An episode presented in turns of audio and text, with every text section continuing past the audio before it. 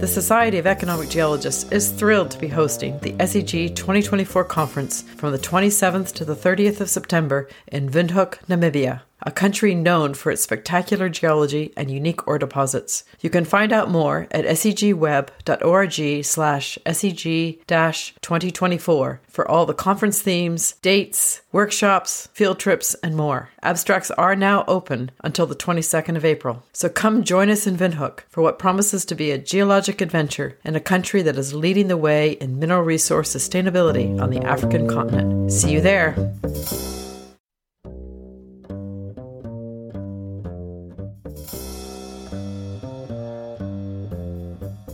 Hi, everyone, and welcome to Discovery to Recovery, where we bring you geoscience and technology stories from the world of ore deposits. This podcast is a partnership between the Society of Economic Geologists and Seequent. You can listen on Spotify, iTunes, Google Podcasts, and more. Your hosts for this series are Nicole Doucette from Seequent, Ann Thompson from PetraScience Consultants, and I am Hallie Keevil, project geologist at KoBold Metals. In last week's Seequent episode, Nicole and her guests explored geoscience technology through time and how this has affected mining and geoscience. In keeping with the conference themes for the SEG 100th Anniversary Conference, which will now be held in 2021, I was thinking about the theme Game Changers, the first 100 years. And I couldn't think of a better deposit to discuss an Olympic Dam in South Australia.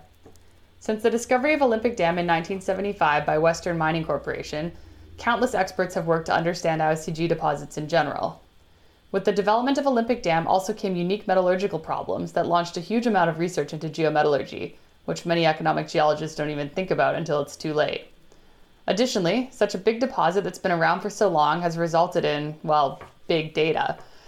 Since Olympic Dam has spearheaded discussion on how to define the IOCG deposit model, the importance of geometallurgy in mining, and the handling of big data, we have some special guests here today to talk to us about these topics. First off, we have Kathy Ehrig, Superintendent Geometallurgy for BHP at Olympic Dam, who also happens to be the SEG Silver Medal winner for 2020, and I'm really excited to chat to her about Olympic Dam and its discovery. Completely blind discovery. So, the important thing in prior to 1975, WMC had been searching for copper from the late 50s. They they wanted to find large tonnage, high grade deposits. They didn't want to look search for porphyry copper deposits. So at the about that time, one of their employees who had decided to go off to do a PhD was working on sediment hosted copper deposits. And they ended up on the Stuart Shelf as one of their of their many different targets and everything's completely blind there but what they were doing is they were trying to test a model where you had an oxidized tholeiitic basalt as a source of the copper having favorable structures and stratigraphy to once the copper was mobilized and mobilized along the structure that it hit a reducing stratigraphy and precipitate the copper out. And one of the focusing things for the Stuart Shelf was they happened to have a lot of gravity and magnetic data that had been released by the government. So the first hole was actually not designed to find a deposit. It was designed to test this favorable stratigraphy of the exploration model that they had developed. So it in itself was probably the first time that a true holistic model was used for an exploration project, and it led to a very successful discovery. I was reading about how, with wider gravity spacing, they may not have discovered it. Oh, you know what? The, the, gravity spacing at the time was 10 kilometer, or it could even been greater. At the time, the, the, the Bureau of Mines, which was the Australian equivalent of the USGS, they're now Geoscience Australia, they had just released very widely spaced gravity and magnetic data, so it wasn't even close space stuff.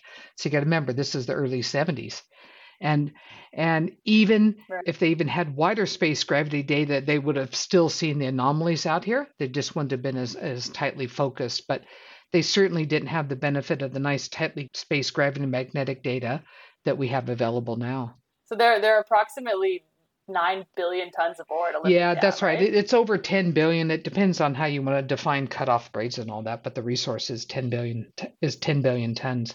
And and what are the average grades? We're an underground operation, so as an underground operation, the our typical head grades are plus two percent copper.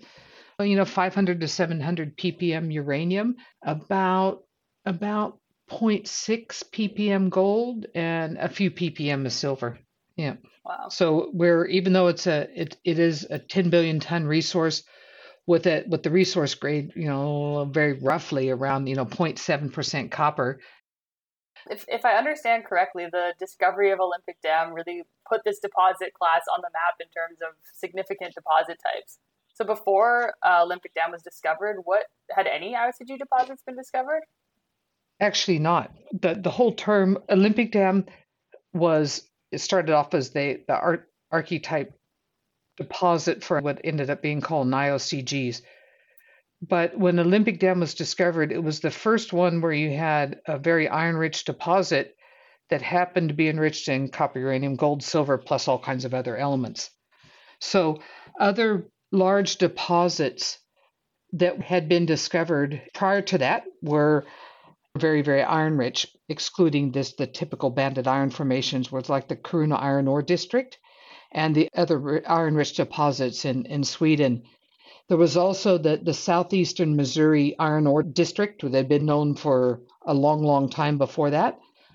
Other things that were similar were the Wernecke Mountain breccias in the Yukon, the Great Bear Magmatic Zone, and Bayan Obo district. So these were all deposits that had a lot of iron or potentially a lot of iron in them, but not not known for their copper and gold and uranium and ultimately silver. So Olympic Dam was the first one that said, ha, these iron rich deposits, some of these real iron rich deposits can actually host copper. And that actually led on to the whole classification or the, the naming of an IOCG based on Murray Hitzman's paper in 1992. And can you give the listeners an idea of the main characteristics of the Olympic Dam deposit for those those sure. who may not know? I, I understand that every IOCG deposit has its own unique characteristics, and that's why it's so hard to come up with a genetic model for all IOCGs. But what's like the dominant theory on how Olympic Dam mm. itself formed, and, and what are the characteristics of yeah. Olympic Dam? First of all, it's concealed under 350 meters of a flat lying uh, cover sequence that's that's roughly a billion years younger than the deposit. And so, if we just just do a little uh, reflection back, when the discovery team was looking for the deposit in the early 70s or the mid 70s, they were actually in a terrain that was completely undercover. So, completely undercover, it's a tectonomagmatic hydrothermal breccia hosted iron oxide copper gold uranium deposit. So IOCG, but with a, a subclass that has a lot of uranium in it. Mineralization completely sits within what we call the Olympic Dam breccia complex, which has a footprint at that unconformity of about uh, 50 square kilometers. And the breccia complex is hosted within the 1593 uh, million year old Roxby Downs granite. The deposit footprint itself, so the really mineralized part of that breccia complex, is about six kilometers long, about three kilometers wide, and it, on average is about 800 meters deep. There's an unequivocal spatial correlation between iron, copper, gold, uranium, and silver across the deposit due to co-precipitation in the metals, but the very close link to the iron.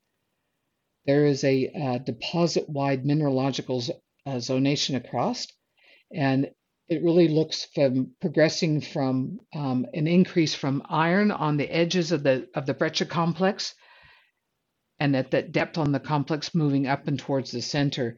So the iron content really steadily increases from going about 3% iron up to greater than 60% in the in the center of the deposit.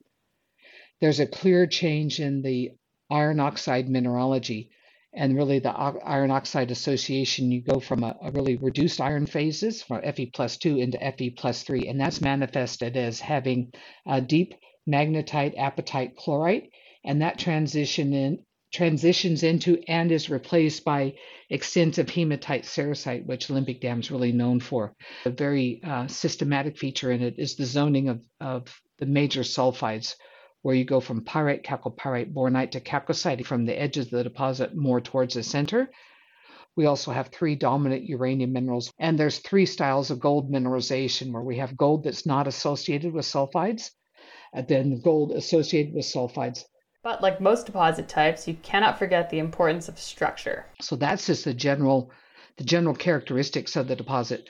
But one thing that wasn't mentioned there that's incredibly important is is structure. Big ore deposits have big structures, and Olympic Dam has big structures in it. And those big structures helped facilitate the, the tapping into the mantle, and where we have strong evidence for that, and we have deep alkaline magmatic source. This is manifested in the in the deposit by an abundance of mafic, but more importantly, ultramafic lavas and, and dikes that are intimately associated with mineralization. And there's also uh, felsic volcanics around. So Olympic Dam itself is located along a major structure. That major structure at least allowed us to tap into a mantle source for magmas, but also a heat source. And edges of cratons are wonderful things, and particularly on edges where you have long lived activity, uh, there's clearly strong evidence that you know we've tapped into metasomatized subcontinental lithospheric mantle. So structure is very important for the location of the deposit, but it's also even more important for the preservation of that de- of that deposit. There's more than three and a half kilometers of vertical offset along these structures. So that helped drop Olympic Dam down in further into the basement and and help preserve that deposit. Right. I was listening to um, a lecture by John Thompson mm. on the Ore Deposits Hub.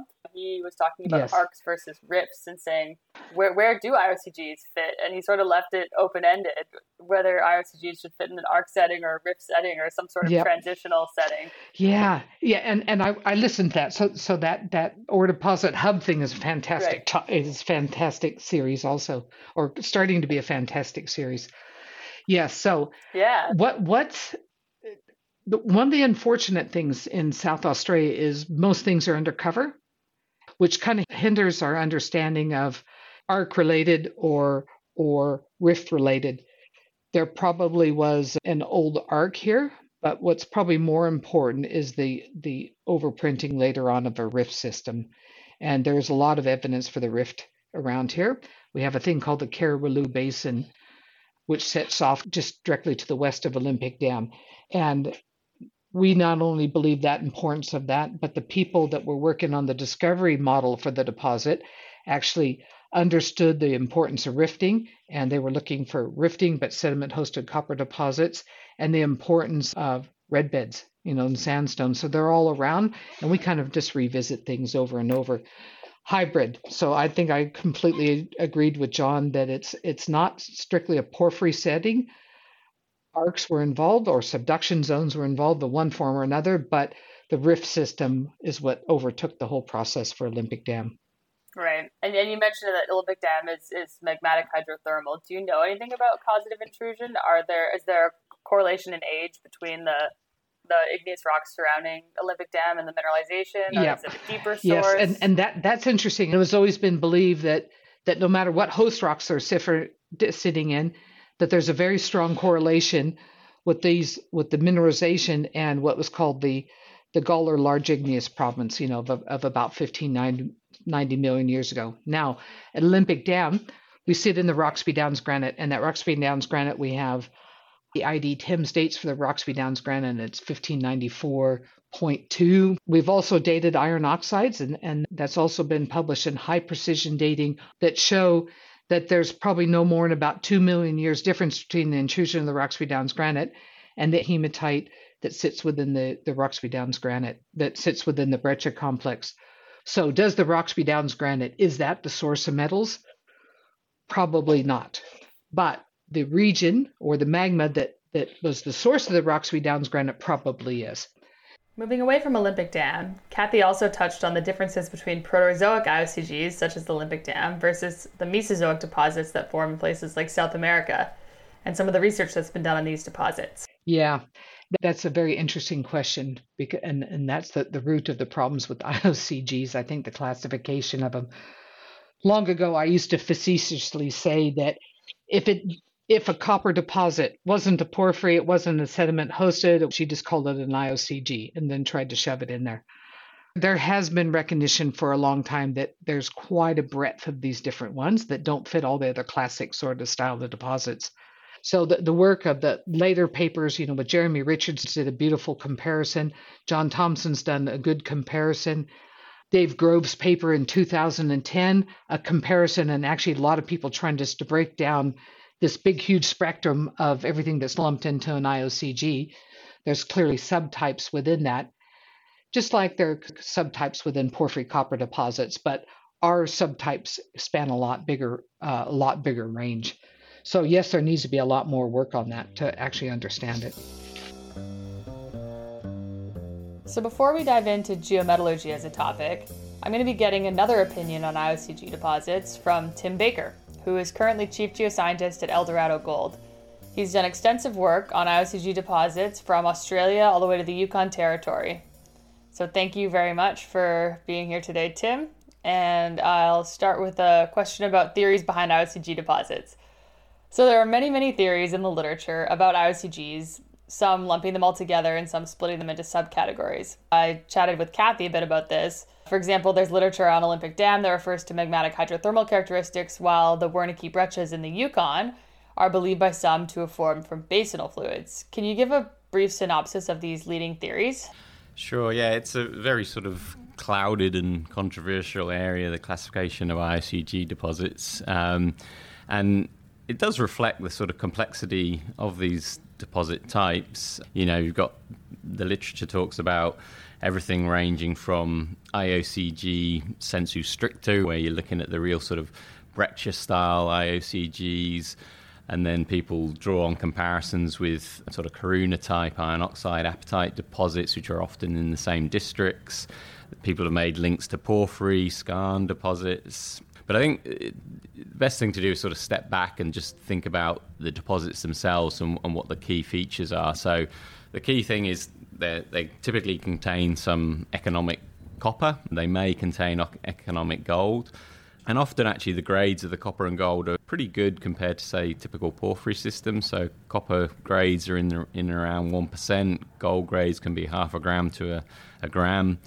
And in some cases, there's also economic um, uranium in them. So, that, that's where the sort of the, the copper and gold aspect come in.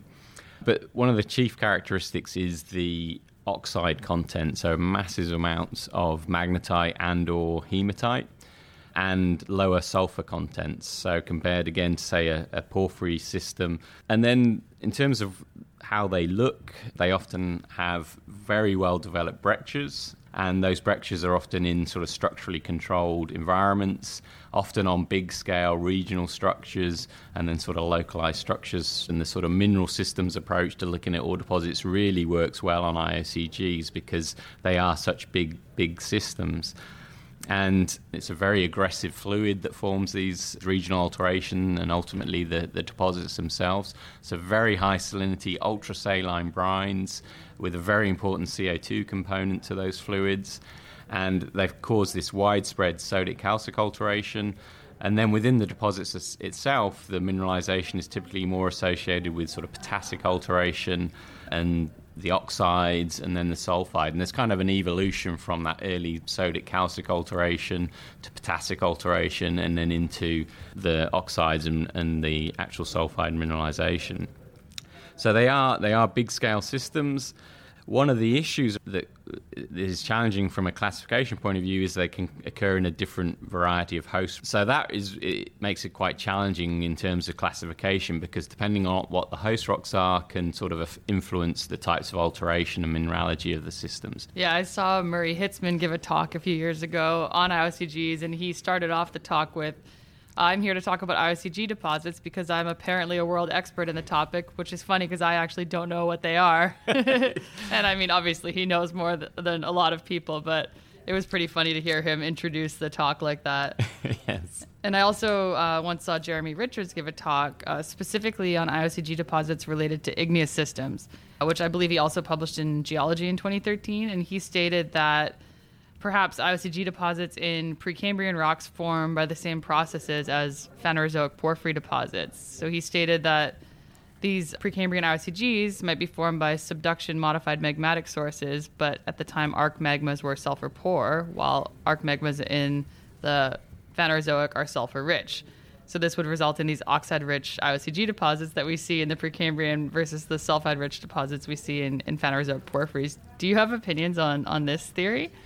Yeah, I think I think it's a it's a, an interesting theory. It can be kind of hard to, to prove whether that's correct or not. There's certainly a foundation in the sense that IOCGs are sulfur poor, and porphyry systems, huge amounts of sulfur in there, massive amounts of pyrites, which you just don't see in IOCG deposits. So there has to be some sort of fundamental reason for that, and perhaps that sort of broader scale control from less, you know, less sulfur in the uh, original subduction environment may have caused that. I think one thing you have to try and work out with IOCGs though is they're, they're definitely they're not forming in the intrusions that potentially driving these systems. So that's a fundamental difference from porphyry deposits, and perhaps sulfur has a role in that. And if you've got less sulfur in the system, you don't have a high enough saturation or concentration of sulfur in the fluids. Therefore, you need to get more sulfur in the system as as the fluids move more distally from from the potential intrusion source.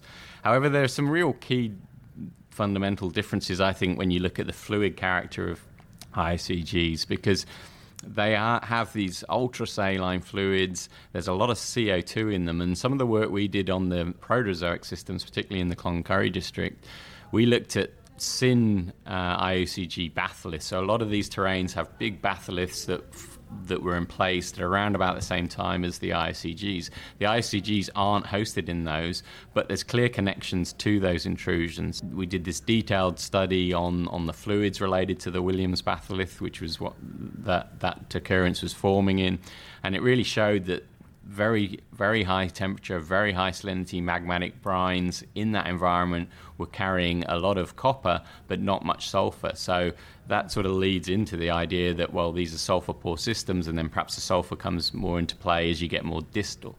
The other really interesting thing about the ICGs in most districts is the nature of the breccias and the structure that controls those breccias. These fluids are very volatile, they punch up through the surrounding country rocks and smash through them. And, and we think that those fluids are being driven a big contribution coming off the magmas themselves, but a lot of those Proterozoic systems, there's clear a role for evaporites. You've got scapolite alteration all through that district. You've got evidence for ex evaporitic beds in in the stratigraphy, much older than the deposits, but but are more important, I think, from a economic deposit point of view is that really high concentration of copper coming off the magmas that then potentially mixes with all these regional brines and fluids and ultimately forms distal from any intrusion source but gets trapped in the right structural environment and potentially the right host rocks. So, for example, you can have pre existing magnetite or banded iron formations in the stratigraphy that could be a good host or a good structural trap for, for these systems. So, on that note, do you think there there really are multiple deposit styles and genetic models, or have we lumped this all into one classification wrongly? Yeah, I, I think it is the nature of these deposits in the sense that they they are complex in the way they form. They certainly pull in different fluid types into them, and because they're forming distal from any potential intrusion source, the host rocks can be very different. You, you'll get a different host rock and therefore a different alteration. So they are challenging from that point of view. But I think uh, I do like the paper by Groves in 2010 because it really focused in on the economic deposits. And when you look at those, there is some key sort of magmatic tra- trace data to, to those deposits that suggests that really to get big economic IOCGs, you need that magmatic component. And we did a really interesting study in the Wernecke breccias in, in, in the Yukon. It was Julie Hunt's PhD. And there it was a great example to look at IOCGs where there's clearly um, no syn magmatic activity, and yet there clearly is IOCG characteristics to those breccias and some copper and gold occurrences, but none of them are economic. But I think the real true economic ones, like Olympic Dam, Ernest Henry, uh, a lot of the Chilean examples, need that magmatic component to really get the temperatures up, get the copper contents up, and form economic deposits. Interesting. So you think that for at least the large economic IOCGs, they form by the same process and they might look different because the host rocks are different. That's right, yeah. Great. So I have one last question for you. If you had to define an IOCG deposit in the broadest sense for someone who has never heard of the term IOCG, and if you had to do it in under 10 sentences, what would you say? Thanks. so I would describe them as being economic in terms of copper, potentially gold, potentially uranium.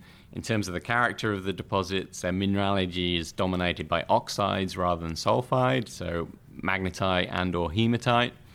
And these systems are characterized by intense breccias, uh, and those breccias are usually structurally controlled. And those structures are big regional scale structures.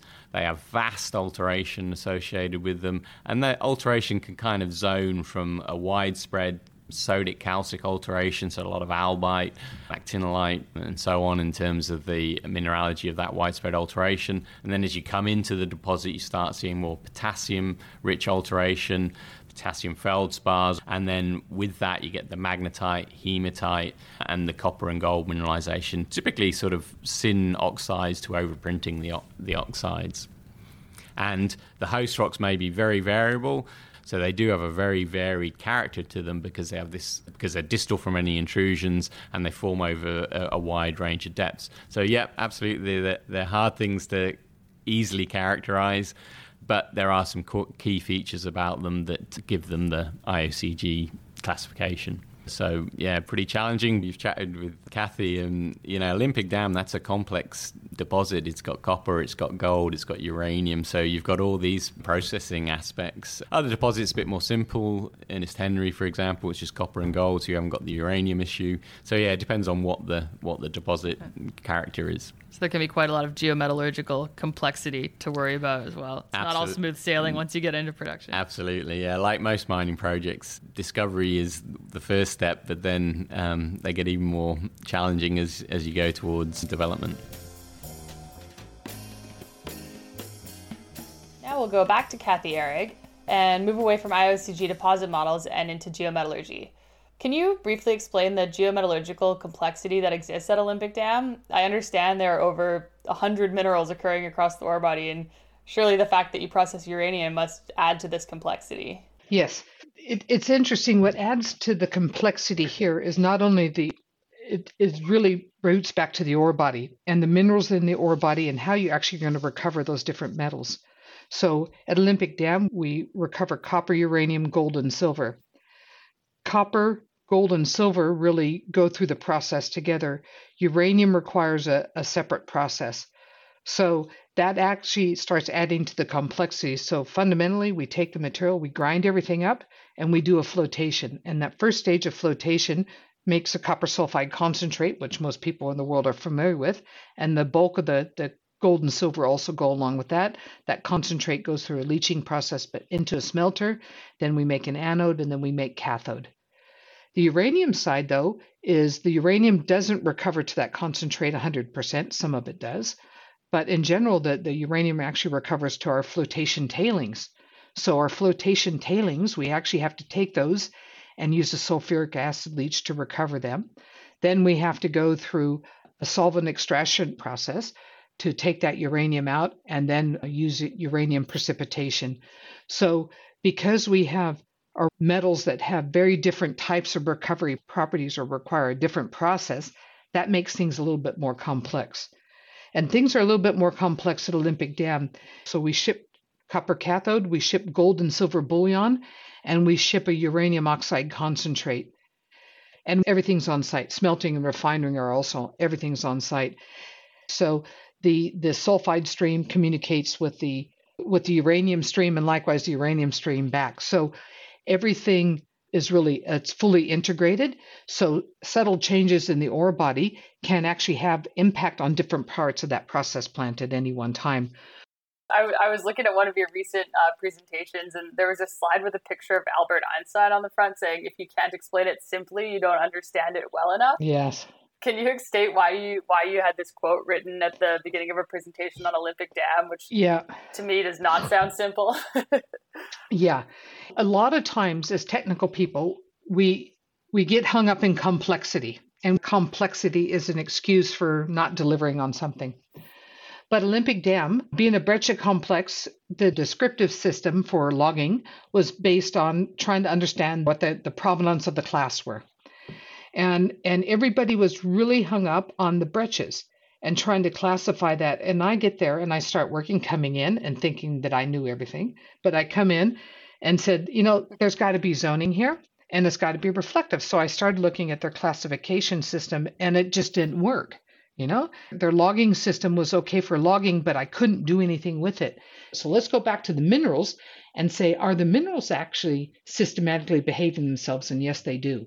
So it's a classic example of of we often get confused by complexity and and we should be stepping back from it and say okay this part of the process seems horribly complex. Let me go down to a more fundamental level and see if I can understand those components better, and then rebuild back up again and try to uh, address that complexity. When you're trying to understand a complex ore deposit, you don't start in the highest grade part of that deposit.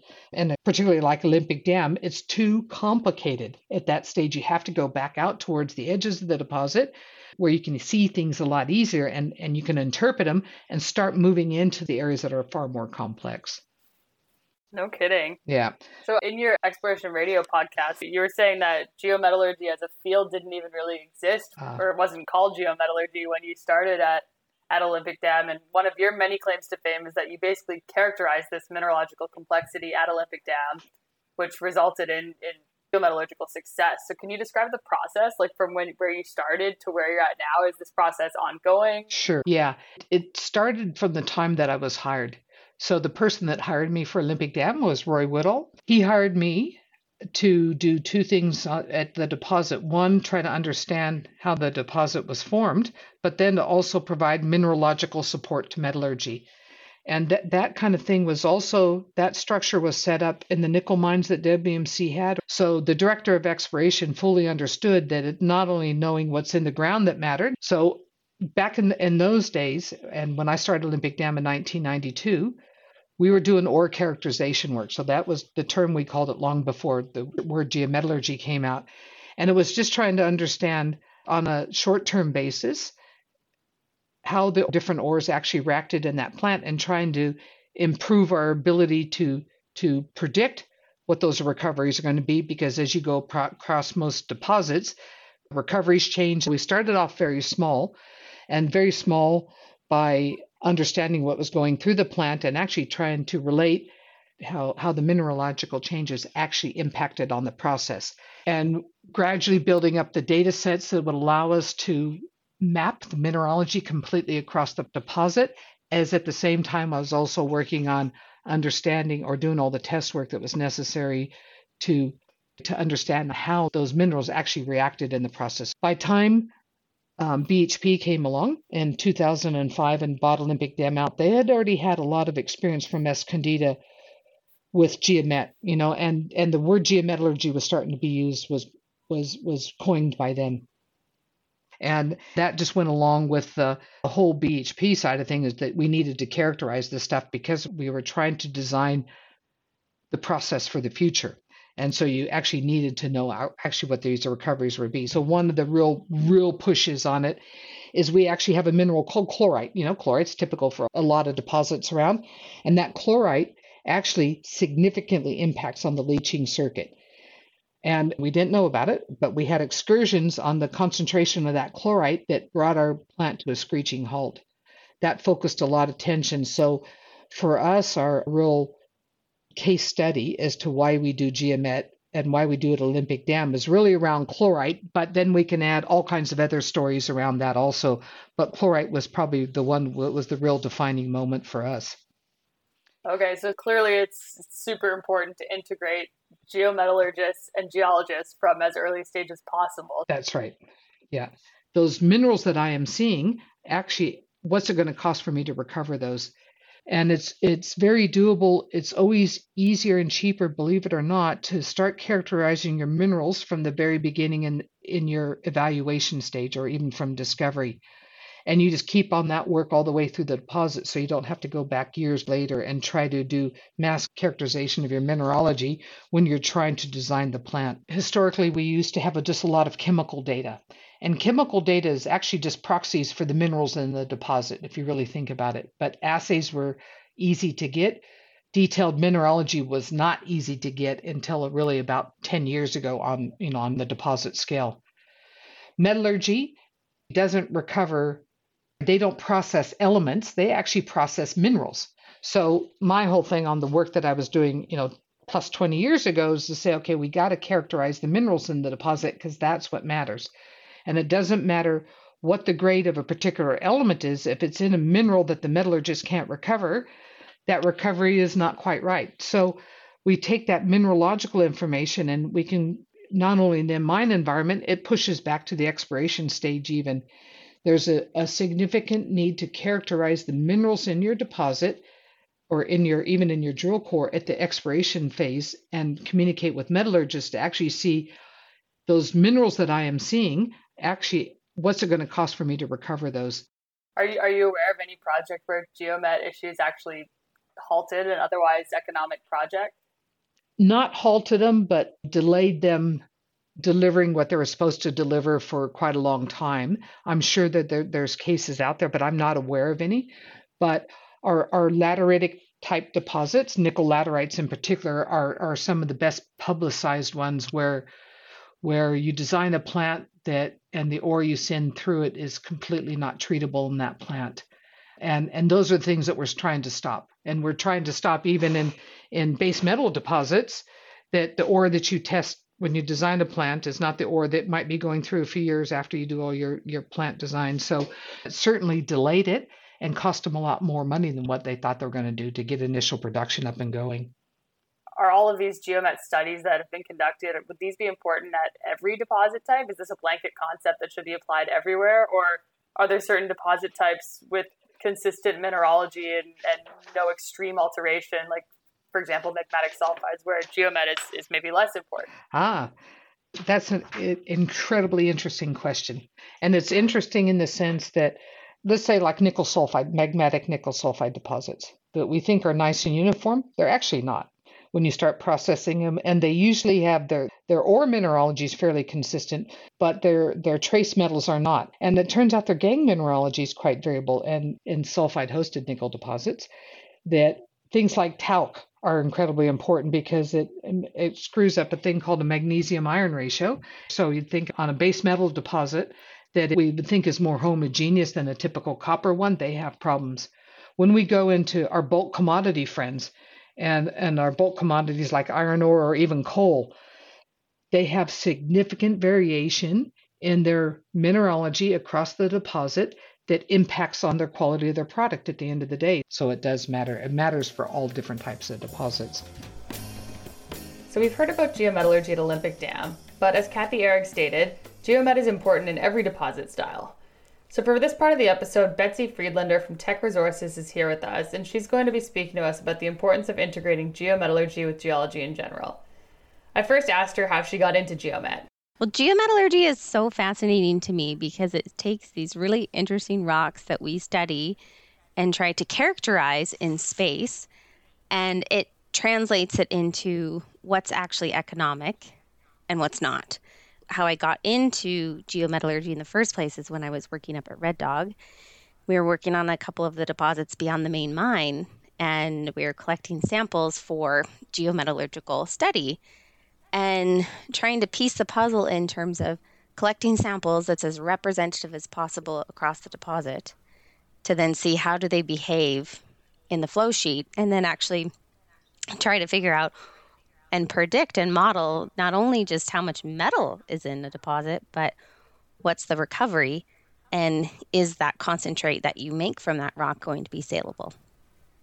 So it's really fascinating. The other reason I'm really enjoying geometallurgy right now is that I get to work with engineers, both in terms of like mine planning engineers, but also metallurgical engineers Right. So it, it sounds like they're super integrated. And I, for one, never learned about geometallurgy in school. Do you think that economic geologists should have metallurgy as part of their uh, course requirements in university and vice versa for metallurgists uh, learning about geology? Yeah, I think because there is such an important link, I think the, the metallurgists, sometimes geologists have this view of metallurgists that they just think the deposit is homogeneous throughout and there's nothing that changes throughout the deposit. And so for a metallurgist to be able to understand a basic uh, part of geology and the variability that um, exists across a deposit is really important. On the flip side, it's also important for geologists to really understand that a flow sheet, and metallurgists can actually adapt and change and need to adapt and change with different rock types that are um, coming down the path. And then when the mine planning comes into play, is how to actually optimize that throughout the life of that mine in terms of integrating the, the different ore types and rock types that go through, whether or not you blend that or you change up the mill as time goes on and you adopt and adapt your mill. But if you can plan for that, you can know it and it can be essentially optimized from mine through the mill. So, do you think the application of geomet to mine geologists is, is really catching on, or do you think it's sort of a niche topic that only comes up when something goes wrong in the mill? Why do you ask that, Hallie? because I've heard about many deposits where something goes wrong and then they can't process anymore. Yeah. I've heard that story time and time again. Yeah, no, I also have heard that story time and time again. I think we are now evolving as an industry in terms of trying to be, in general, more predictive about what we think is going to happen throughout the mine life of, of a deposit, which is more than grade. It's recoverable metal and then saleable concentrates. And ultimately, you can measure that by a whole bunch of different metrics. But the fact that historically looking back, geometallurgy, linking the geology and the metallurgy, you're right, has happened when things have gone wrong and when the mill can't process and recover the metal out of the rock.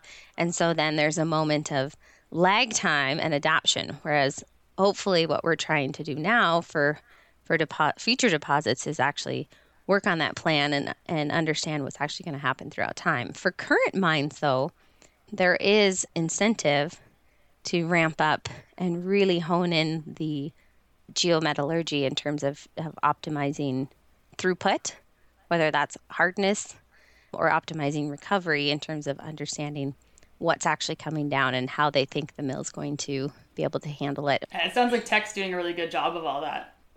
Yeah, I think so. I think tech and and other companies right now are really working on their geometallurgical work and integration. And the challenge of geometallurgy is that it isn't just a person who's a geometallurgist. Geometallurgy takes a bunch of people that are focused on their specialty actually working and collaborating together. So, as an example, like going back to what I said, is that a geologist, we're supposed to characterize material in space. A metallurgist is designing to extract that metal out of the rock. But also, we have the mine planning, we have limitations for what can actually be mined at what times, we have sequencing, and it really does take understanding everybody's input and working together, which is also the challenge of geometallurgy because we all come at it with different perspectives.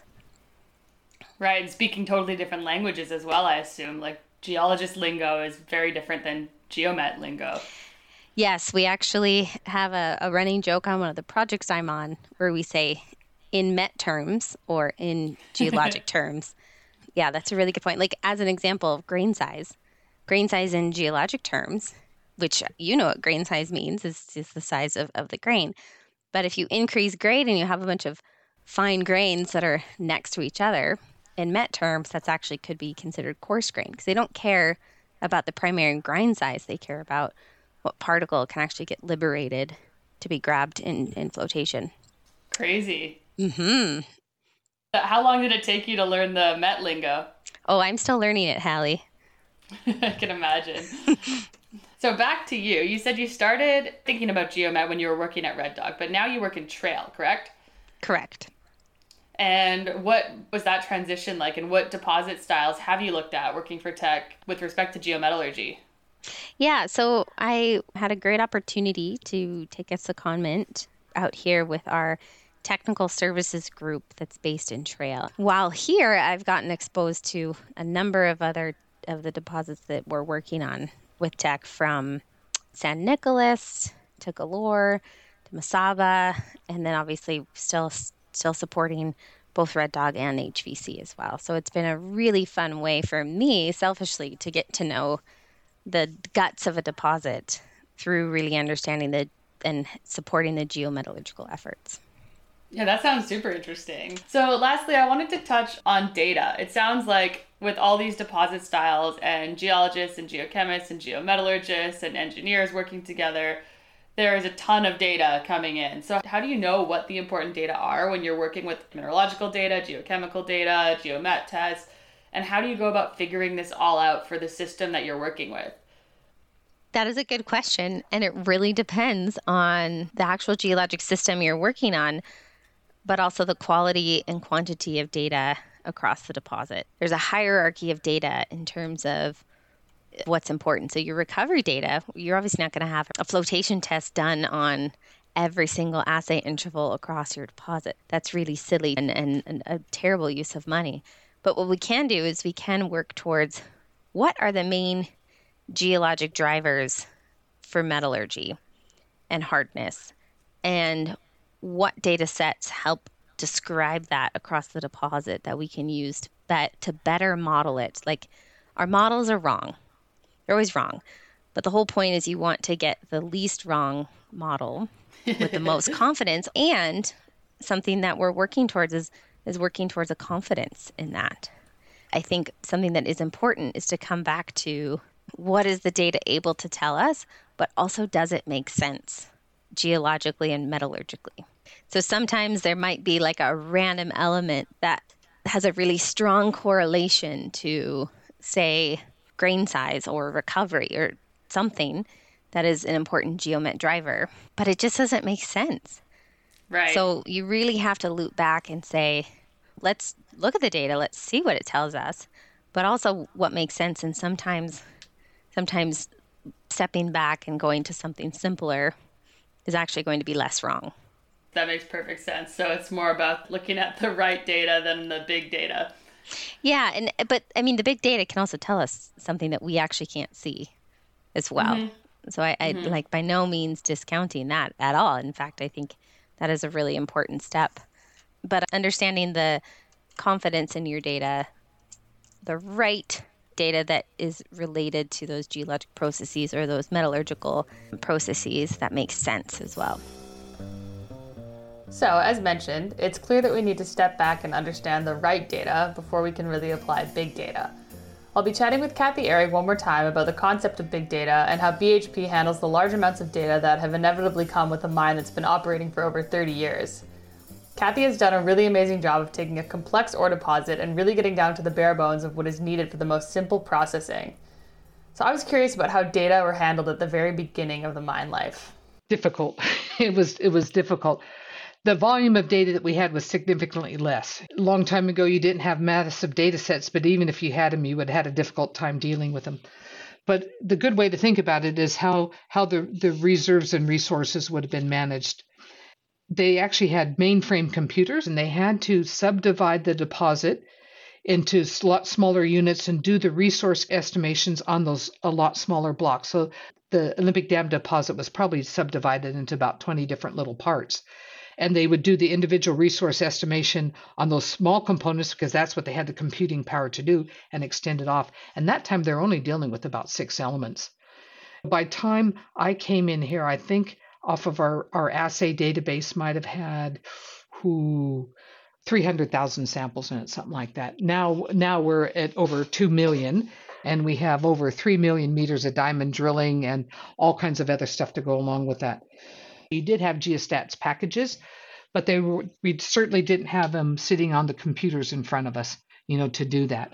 Uh, you'd have to go off and use more mainframe facilities, even though it, the transitioning was happening, but a complete different world than what we live in now. So our computing power now was unfathomable back in 1992 when I arrived there.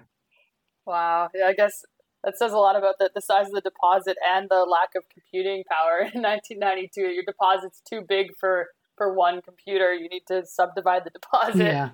yeah, and the the important thing to think about the, these two is you know it's just the the sheer volume of data and what you end up doing with them. So what what the whole advancement in computing was supposed to do was allow us more time to actually think. But I'm not sure we actually do that. You know, as computing power grows, our data sets are growing, but is it actually allowing us any more time to think? I don't think so, you know, and that's that's some of the, the things that we can still improve on is how do we better process that data more efficiently so it gives us the time to do the, the thinking side and the interpretation. So long ago, it was all about just trying to handle the data. And we spent a lot of time just handling the data versus spending the time manipulating it and actually doing something with it. So now we have far more time that we don't have to do all this hard task of how we're going to just even look at our data. We now have that ability to look at it. So how now in 2020, how does BHP handle and manipulate such large amounts of data? Yeah, yep. Bigger computers, you know. But we think back, you know, to Apollo 11. This is a, a long segue back. Our handheld calculators, which not most people use anymore, had more power in them than the computing system that took the man to the moon. You know, so we think about that. Our handheld calculators are more powerful. BHP, it's a big company. We don't have massive central computing facilities. Most of them just done on local networks. That transitioning into the whole data analytics side of the world, that that's a big push in, into that direction. But that on its own is dangerous. You know, data analytics on its own, when you don't have geoscientists looking at that data, you need to have process knowledge or knowledge of the data you're looking at in order to be most effective with it. So we are transitioning it into the more automated world of dealing with our data, but that can't just be done at a push of a button where somebody that doesn't know what that data actually represents to come out with a reasonable interpretation. One thing that I tell a lot of people is that that correlation does not equal causation. And when you take the big data approach and not have that detailed um, knowledge in whatever data types of data sets you're looking at, whether it be a metallurgist or a geologist or a geophysicist or whatever, that when it's done without that process knowledge, that just because you see a correlation of data, that doesn't mean that, that they're actually linked at all. And we have gotten ourselves in trouble by just because we see a correlation, that that must mean that there's some fundamental reason a cause and effect, and there may not be. Right. Like even even going back to the beginning of the podcast when you were saying about the granite being the exact same age as the mineralization, but the granite probably itself isn't the causative intrusion. That's right. Yeah. I read about uh, a new IOCG system discovered 65 kilometers from Olympic yep. Dam a couple years ago. Mm-hmm. Can can you talk about this discovery a little bit and how much of the discovery was a result of effectively utilizing all the data that you have at BHP? Yep. It was it was discovered by our exploration team and it was called Oak Dam. And we have had two public releases on the data, and the evaluation of the project still continues on. Our exploration team, they take all the data that's available to them and recompile that data in a modern sense and, and use that to try to evaluate the potential for mineralization out in areas. So I know our exploration team went through that process and they used the latest to date software and processes to integrate all that data to come out with a decision on where to drill or not. The other things that that help them is the understanding, you know, if you're looking for an IOCG type system and you have Olympic Dam in your backyard, they were able to tap in the information that we had at Olympic Dam too and help to refine their models to say where they should look. You know, and so that's just a, a standard thing that explorers do, and our guys were very successful at doing that. Um, and, and, do you have data scientists working with you, or was it purely the exploration geology team that, that made this discovery? Yeah, it, it's the exploration. So data scientists, as, as data scientists know, it was the exploration team with different backgrounds in there and utilizing other people to help them with the big data sets, but they're the ones that actually processed all that data, you know, and they did a fantastic job. So, but it, it, it was the beauty of compiling all the data that was available to him and then using all their experience to interpret that data to come out with the best targets. Do you have any tips for other companies who would like to better utilize their large amounts of data? Like, can this all be done by geologists, or do you think that bringing in data scientists is the way forward for all companies in the future as we continue to collect more and more data? Yes. People that are intimately familiar with that, and if we want to call them data scientists to integrate these data sets, yes but that has to be hand in hand with your with your technical specialist you know and your technical specialist be it geologist geochemist geophysicist whatever we want to call ourselves geoscientist they can't be done in isolation you know we're moving yeah. in a world um, more remote collection of data bigger data sets and you're having to integrate all these data sets so as geoscientists probably our our roles will be changing in the long term because as our ability to be out in the field more and more. That's becoming less and less, and we're gathering more and more remote gathered data. So we have to bring in the data science side of side of the world, but marry the data scientist just with the geoscientist in order to come up with yeah. the best interpretation. As time goes on, geoscientist skill sets will evolve to deal with that. Gone are the days when we're out banging, you know, bashing rocks, hammers on on the outcrop. You have to try to find deposits that are hidden or that have been walked over in the past and not recognized. You also have to realize that we're having more and more remotely gathered data and bigger data sets, so we have to be able to integrate them all. And geoscientists can't do it on their own right now. So that's why we have to use those data scientists to come along with us. Thank you for joining us on the Discovery to Recovery podcast. I am Hallie Keeble along with your hosts Nicole Doucette and Ann Thompson. And please join us next week for a tech episode by Seequent on data. You can access past episodes on segweb.org slash podcasts. Be sure to follow the SEG and Seequent Global on Twitter, LinkedIn, and other social media channels to get notified when the next episode comes out. A huge thank you to Kathy Ehrig, Tim Baker, and Betsy Friedlander, who generously gave us their time and insight for this podcast. This episode was written and produced by Hallie Keeble of KoBold Metals with editing support from Nicole Doucette, Ann Thompson, and Sam Weatherly. Our theme music is Confluence by Eastwinds from their album Confluence. You can check them out at eastwinds.bandcamp.com. Thanks for listening to this week's episode, and we'll catch you again next week.